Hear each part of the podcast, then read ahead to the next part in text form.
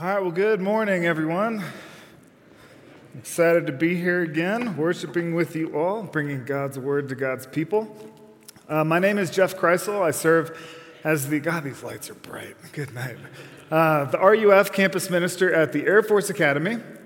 Um, as many of you are aware, when our students graduate, they commission as officers in the Air Force. They become second lieutenants. And, and what does that mean? As military officers, our nation expects much from these young leaders. First, they need to be experts at their jobs.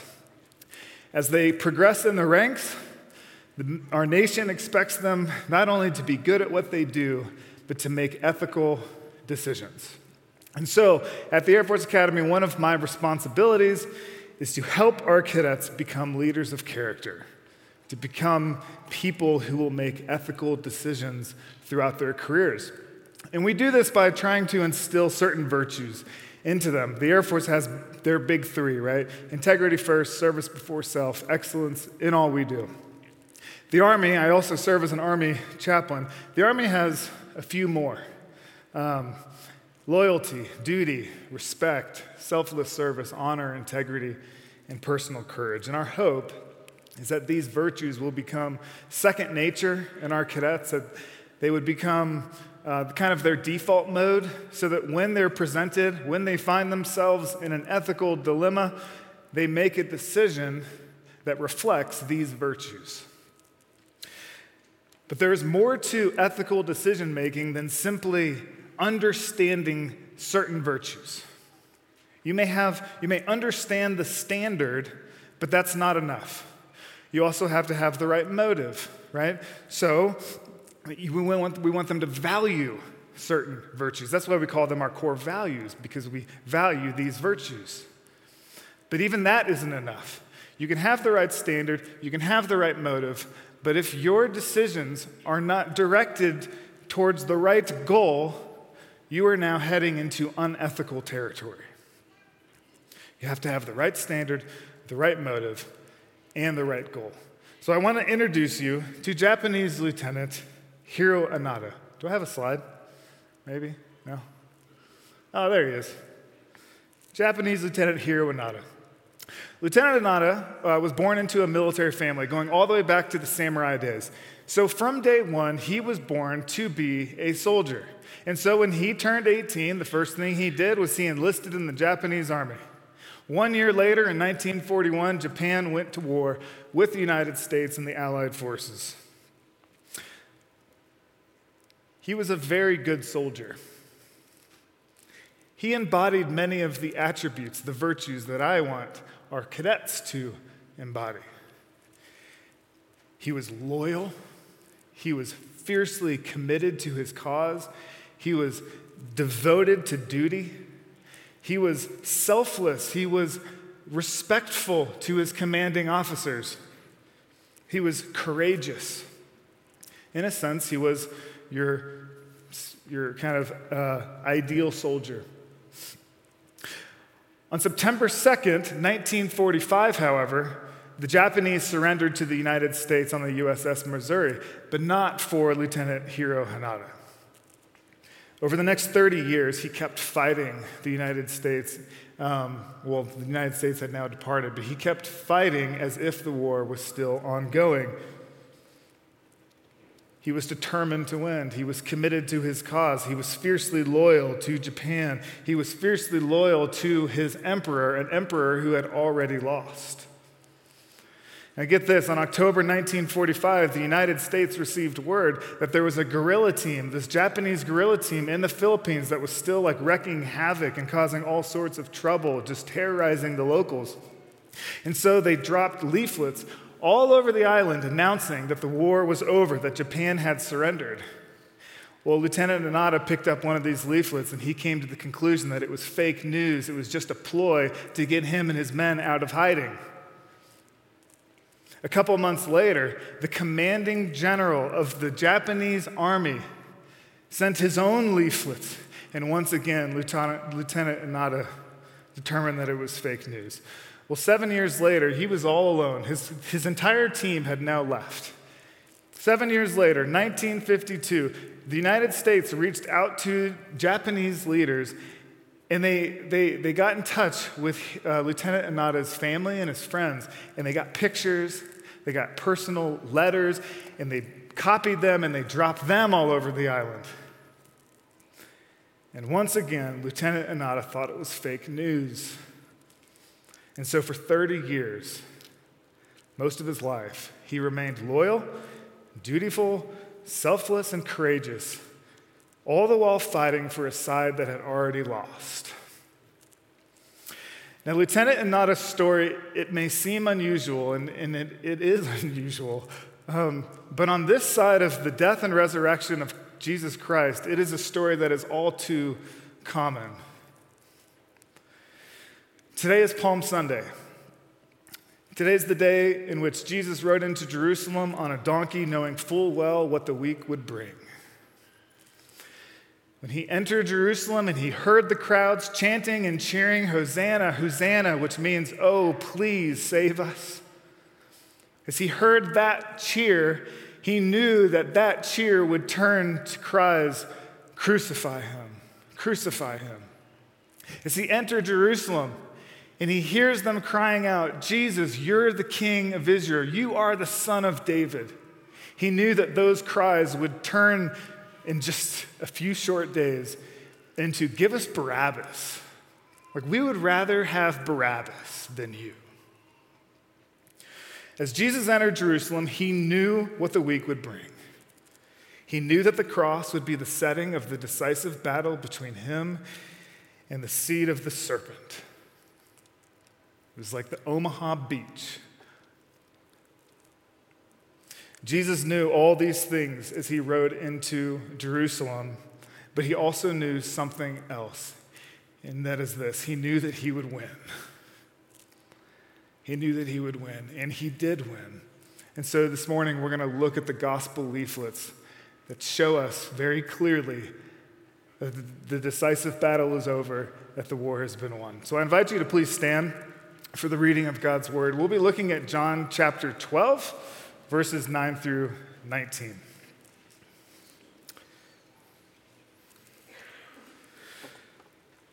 When the large crowd of the Jews learned that Jesus was there, they came not only on account of him, but also to see Lazarus, whom he had raised from the dead. So the chief priests made plans to put Lazarus to death as well, because on account of him, many of the Jews were going away and believing in Jesus. The next day, the large crowd that had come to the feast heard that Jesus was coming to Jerusalem.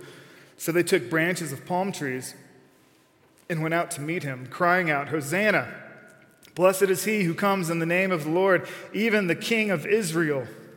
And Jesus found a young donkey and he sat on it, just as it is written Fear not, daughter of Zion, behold, your king is coming, sitting on a donkey's colt. His disciples did not understand these things at first. But when Jesus was glorified, then they remembered that these things had been written about him and had been done to him. The crowd that had been with him when he called Lazarus out of the tomb and raised him from the dead continued to bear witness. The reason why the crowd went to meet him was that they heard he had done this sign. So the Pharisees said to one another, You see that you are gaining nothing. Look, the world has gone after him. This is the reading of God's word. Let me pray for us. Heavenly Father, we pray that you would help us this morning to see Christ more clearly, that we would believe and have life in his name. Um, maybe for the first time, maybe for the thousandth time, we pray that we would believe firmly. And it's through Christ's name we pray. Amen. You may be seated. All right, so fun fact um, each of the Gospels introduces Palm Sunday with different stories. Matthew and Mark are pretty similar, but there's a slight uh, difference. Matthew, he focuses, instead of focusing on when Jesus heals the two unnamed blind men when he's traveling from Bethany to Jerusalem, Matthew focuses instead on Mary Salome, the mother of James and John. And he uses this as a teaching opportunity. Matthew typically wrote in a way to convey the, the, the, the, the teaching nature of Christ. Okay? So, Matthew introduces us to Mary Salome. She's the mother of James and John, and she comes up to Jesus and she has a proposition for him. She essentially says, Hey, when you become the king of Israel, how about you make my boys your right hand man and your left hand man? Give them a worldly promotion. And Jesus, he answers Mary by turning to James and John and he says, You can't drink the cup that I'm about to drink. And then he goes, Even if you could, your model for leadership is upside down. And then he goes on and says, Even the Son of Man did not come to be, to, serve, to be served, but to serve and to give his life as a ransom for many. Mark introduces us to blind Bartimaeus. Mark is the only one who uses Bartimaeus' name. Bartimaeus was a blind man, and he sees Jesus traveling from Bethany to Jerusalem, and he cries out, Jesus, have mercy on me. Jesus sees his faith. He restores Bartimaeus' sight. And I love this little exchange between Jesus and Bartimaeus. Jesus says, Your faith has made you well. Go your way. And then Bartimaeus replies, Your way is now my way. I'm going with you. And then he follows Jesus to Jerusalem. Luke introduces us to Zacchaeus.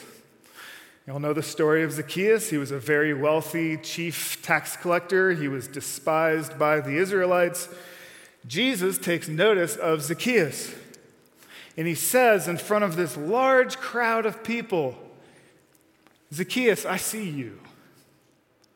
And I want to dine with you. Take me to your home. And all the crowd gasps.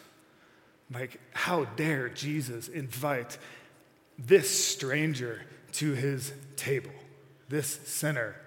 It's as if they, they saw this exchange and thought to themselves, I'm cool if Jesus is the friend of sinners like me, but not the friend of sinners like him.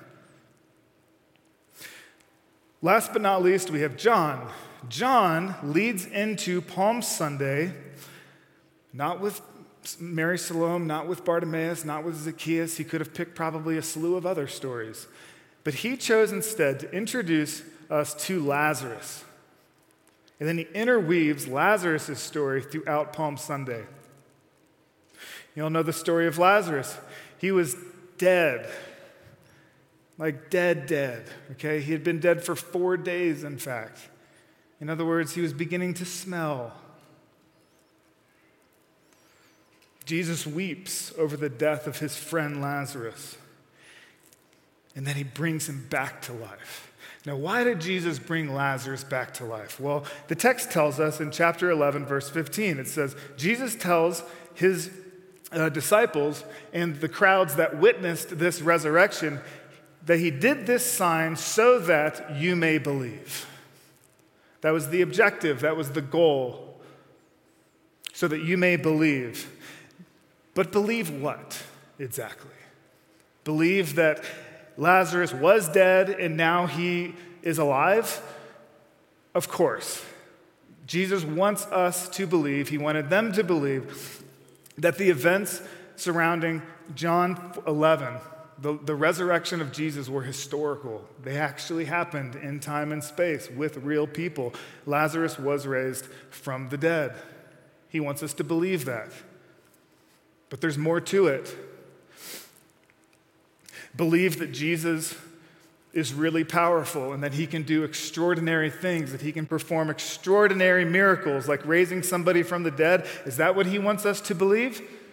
And yes, Jesus wants us to believe that he is powerful, that he has power over death itself. But there's more to it than, than that, okay? Remember, in, in, in, in John's gospel, he doesn't use the word miracle like the others. He calls the miracle signs because they point to something greater. So Lazarus' death and resurrection points to something greater.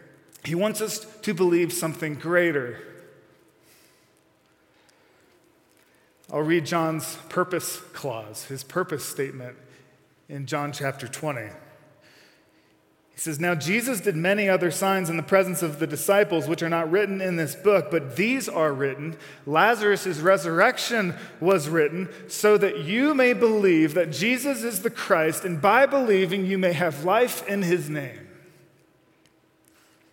So, what does Jesus want us to believe when we see this sign as we head into Palm Sunday? He wants us to believe that Jesus is the Christ, and that by believing we may have life. It's like when Jesus is talking to Nicodemus and he says, One must be born again. He's saying you have to be born again, and that is what you get through faith in Christ. Jesus raised Lazarus from the dead to show us something very profound. When Jesus raised Lazarus from the, from the grave, John explains to us that what is about to take place is to be understood in light of Lazarus' story. I call it a Lazarus sandwich, all right? So our text begins, verses 9 through 11, with it talking about Lazarus. Verses 12 through 16, we have the triumphal entry. And then we return, verses 17 to 19, to Lazarus. The triumphal entry is sandwiched between two mentions of Lazarus. John clearly wants us to see the connection here between Lazarus' resurrection and Palm Sunday.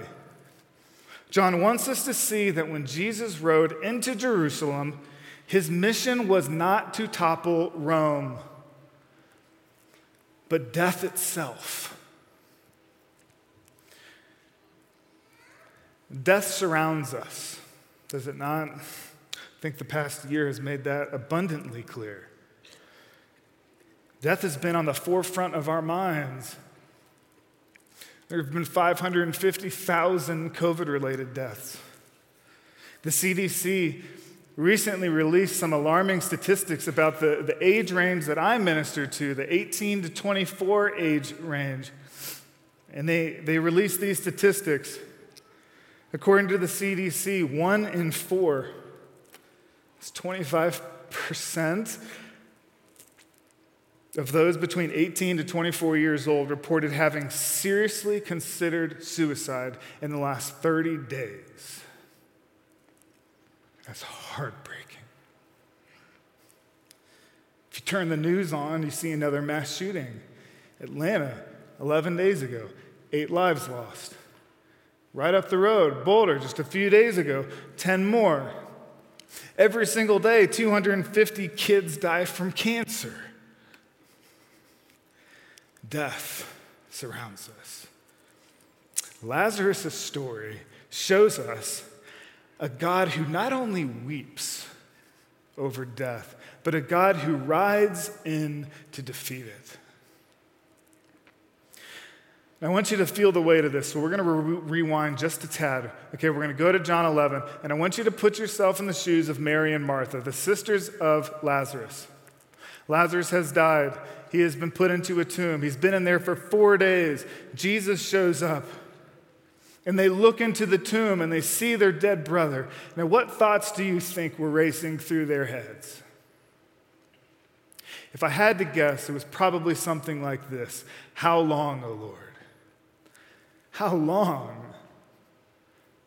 Is this how the story ends? Can anyone beat death? Does death win? Do pandemics win? Do mass shootings win? Do suicidal ideations and suicide attempts win? Does cancer win? Does war win? Does death win? And then, in the midst of their despair, Jesus shows up and he cries out with a loud voice Lazarus, come out. And a dead man heard the voice of Jesus and he wakes up. All of a sudden, Lazarus could breathe again. All of a sudden, Lazarus could walk and talk again. Lazarus had been reborn. And when he walked out of the tomb, his sisters must have now been thinking somebody can defeat death. It doesn't win. Life wins, grace wins, redemption wins because Jesus wins. Now, this truth will change you. It changed Lazarus. The text shows us what happens to Lazarus just immediately following his resurrection. He was just raised from the dead, and then he immediately travels with Jesus from Bethany to Jerusalem and puts himself in harm's way. Verse 10 tells us that the chief priests made plans to put Lazarus to death as well. In other words, they weren't just like thinking about putting Lazarus to death, they had made plans. They were going to make it a reality. Lazarus goes to Jerusalem with a death sentence. Now, why would they want to kill Lazarus? Verse 11 tells us, because on account of him, because he was raised from the dead, many of the Jews were going away. What were they going away from? They were going away from the chief priests, and they were turning to Jesus. They were believing in Jesus. And my friends, when you believe in Jesus Christ and you receive new life in his name, when you are reborn, you become like Lazarus, a walking and talking gospel tract. People will see the way that you live your life. They will see the hope that you have, and prayerfully, they will ask you about it. Now, some may believe, others will hate you for it, just like Lazarus. You see, Lazarus reminds us that a close association with Jesus will get you in trouble. In all four Gospels, Jesus makes this promise to his disciples. He says, You will be hated when you are devoted to me, you will be despised. Paul reiterates this promise in 2 Timothy chapter 3. He says, Indeed, all who desire to live a godly life in Christ Jesus will be persecuted. In our country, many Christians, Christians desperately want to believe that following Jesus won't bring them trouble. And so they turn to worldly things to protect them, to keep them secure and safe from the trouble that Jesus promised them would come. They turn to politicians, they per- turn to legislation to protect them from the trouble that Jesus said will come. It's as if they turn to Jesus and say, I may be hated for my faith in you, but I will not be persecuted.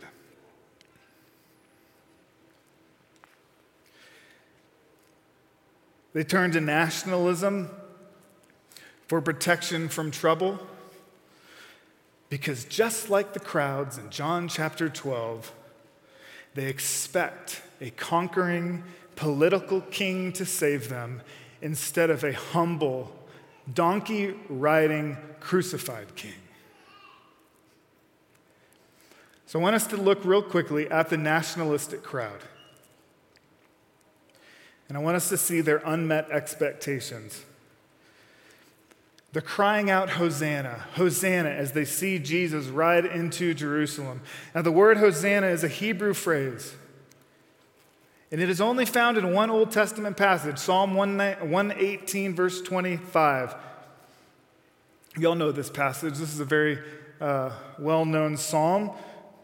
Psalm 118, the stone that the builders rejected has become the chief cornerstone. This is the Lord's doing. It is marvelous in our eyes. This is the day that the Lord has made. Let us rejoice and be glad in it. Hosanna. In other words, save us, please, Lord. Psalm 118 anticipated a humble, lowly king.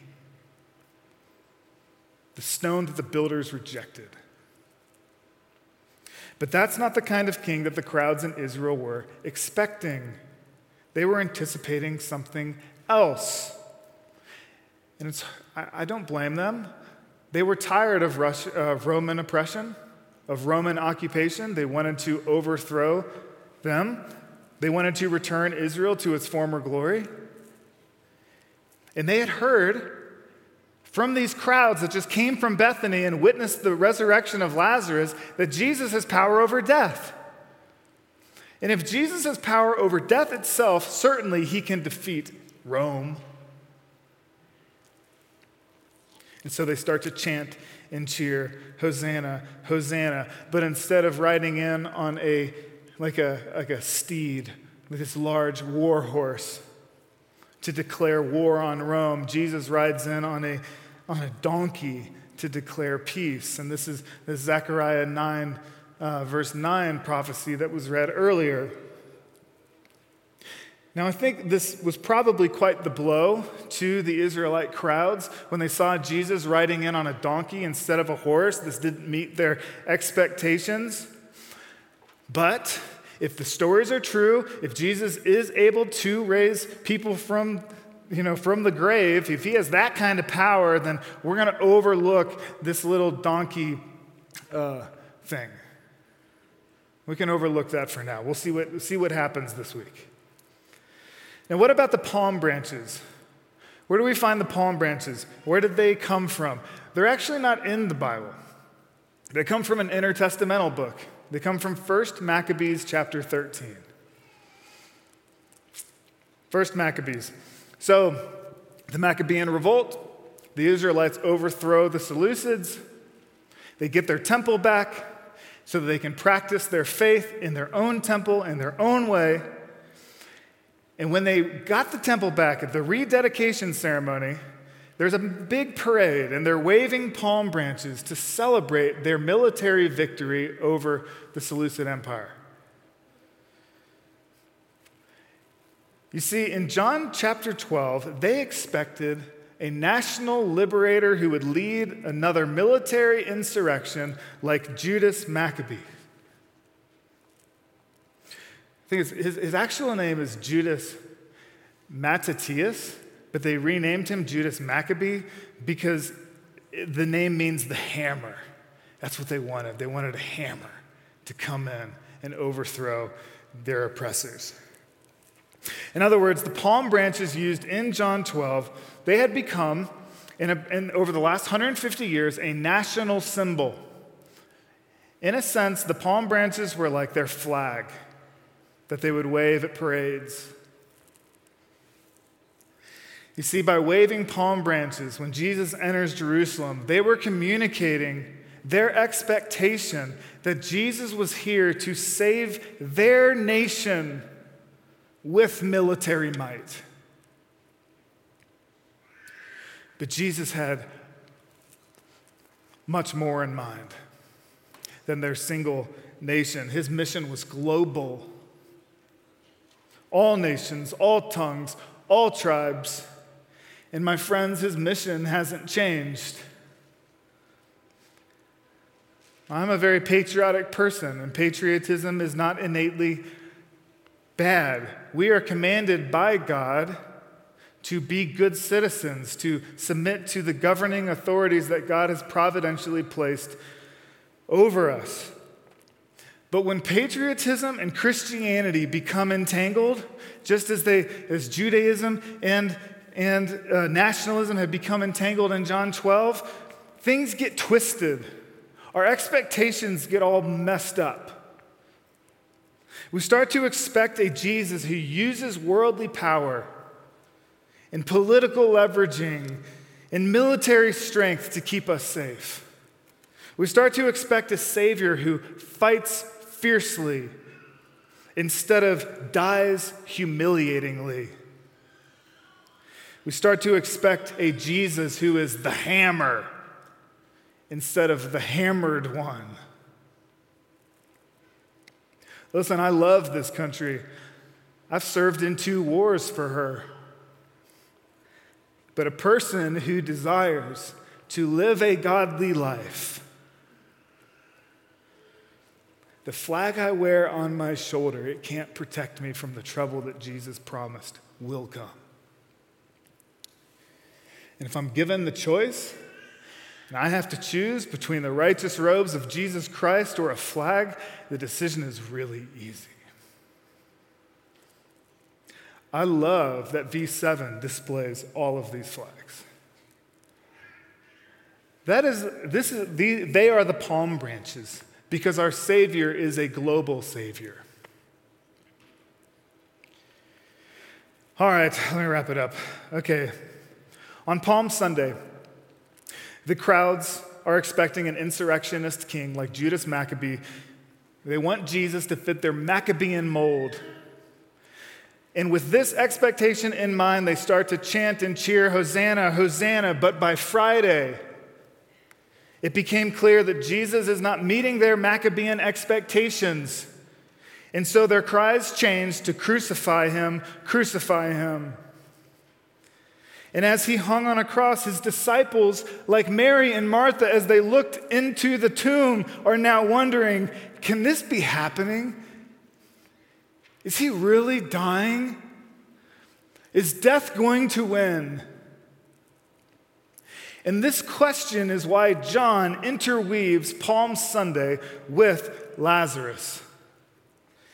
When Jesus rode into Jerusalem, riding on a humble donkey, the beast of burden, his eyes were fixed on a cross where he would bear our burdens. But his eyes were also fixed at a point beyond the cross. It's as if he can look through the cross to something else, and he sees what's coming, and that is his resurrection.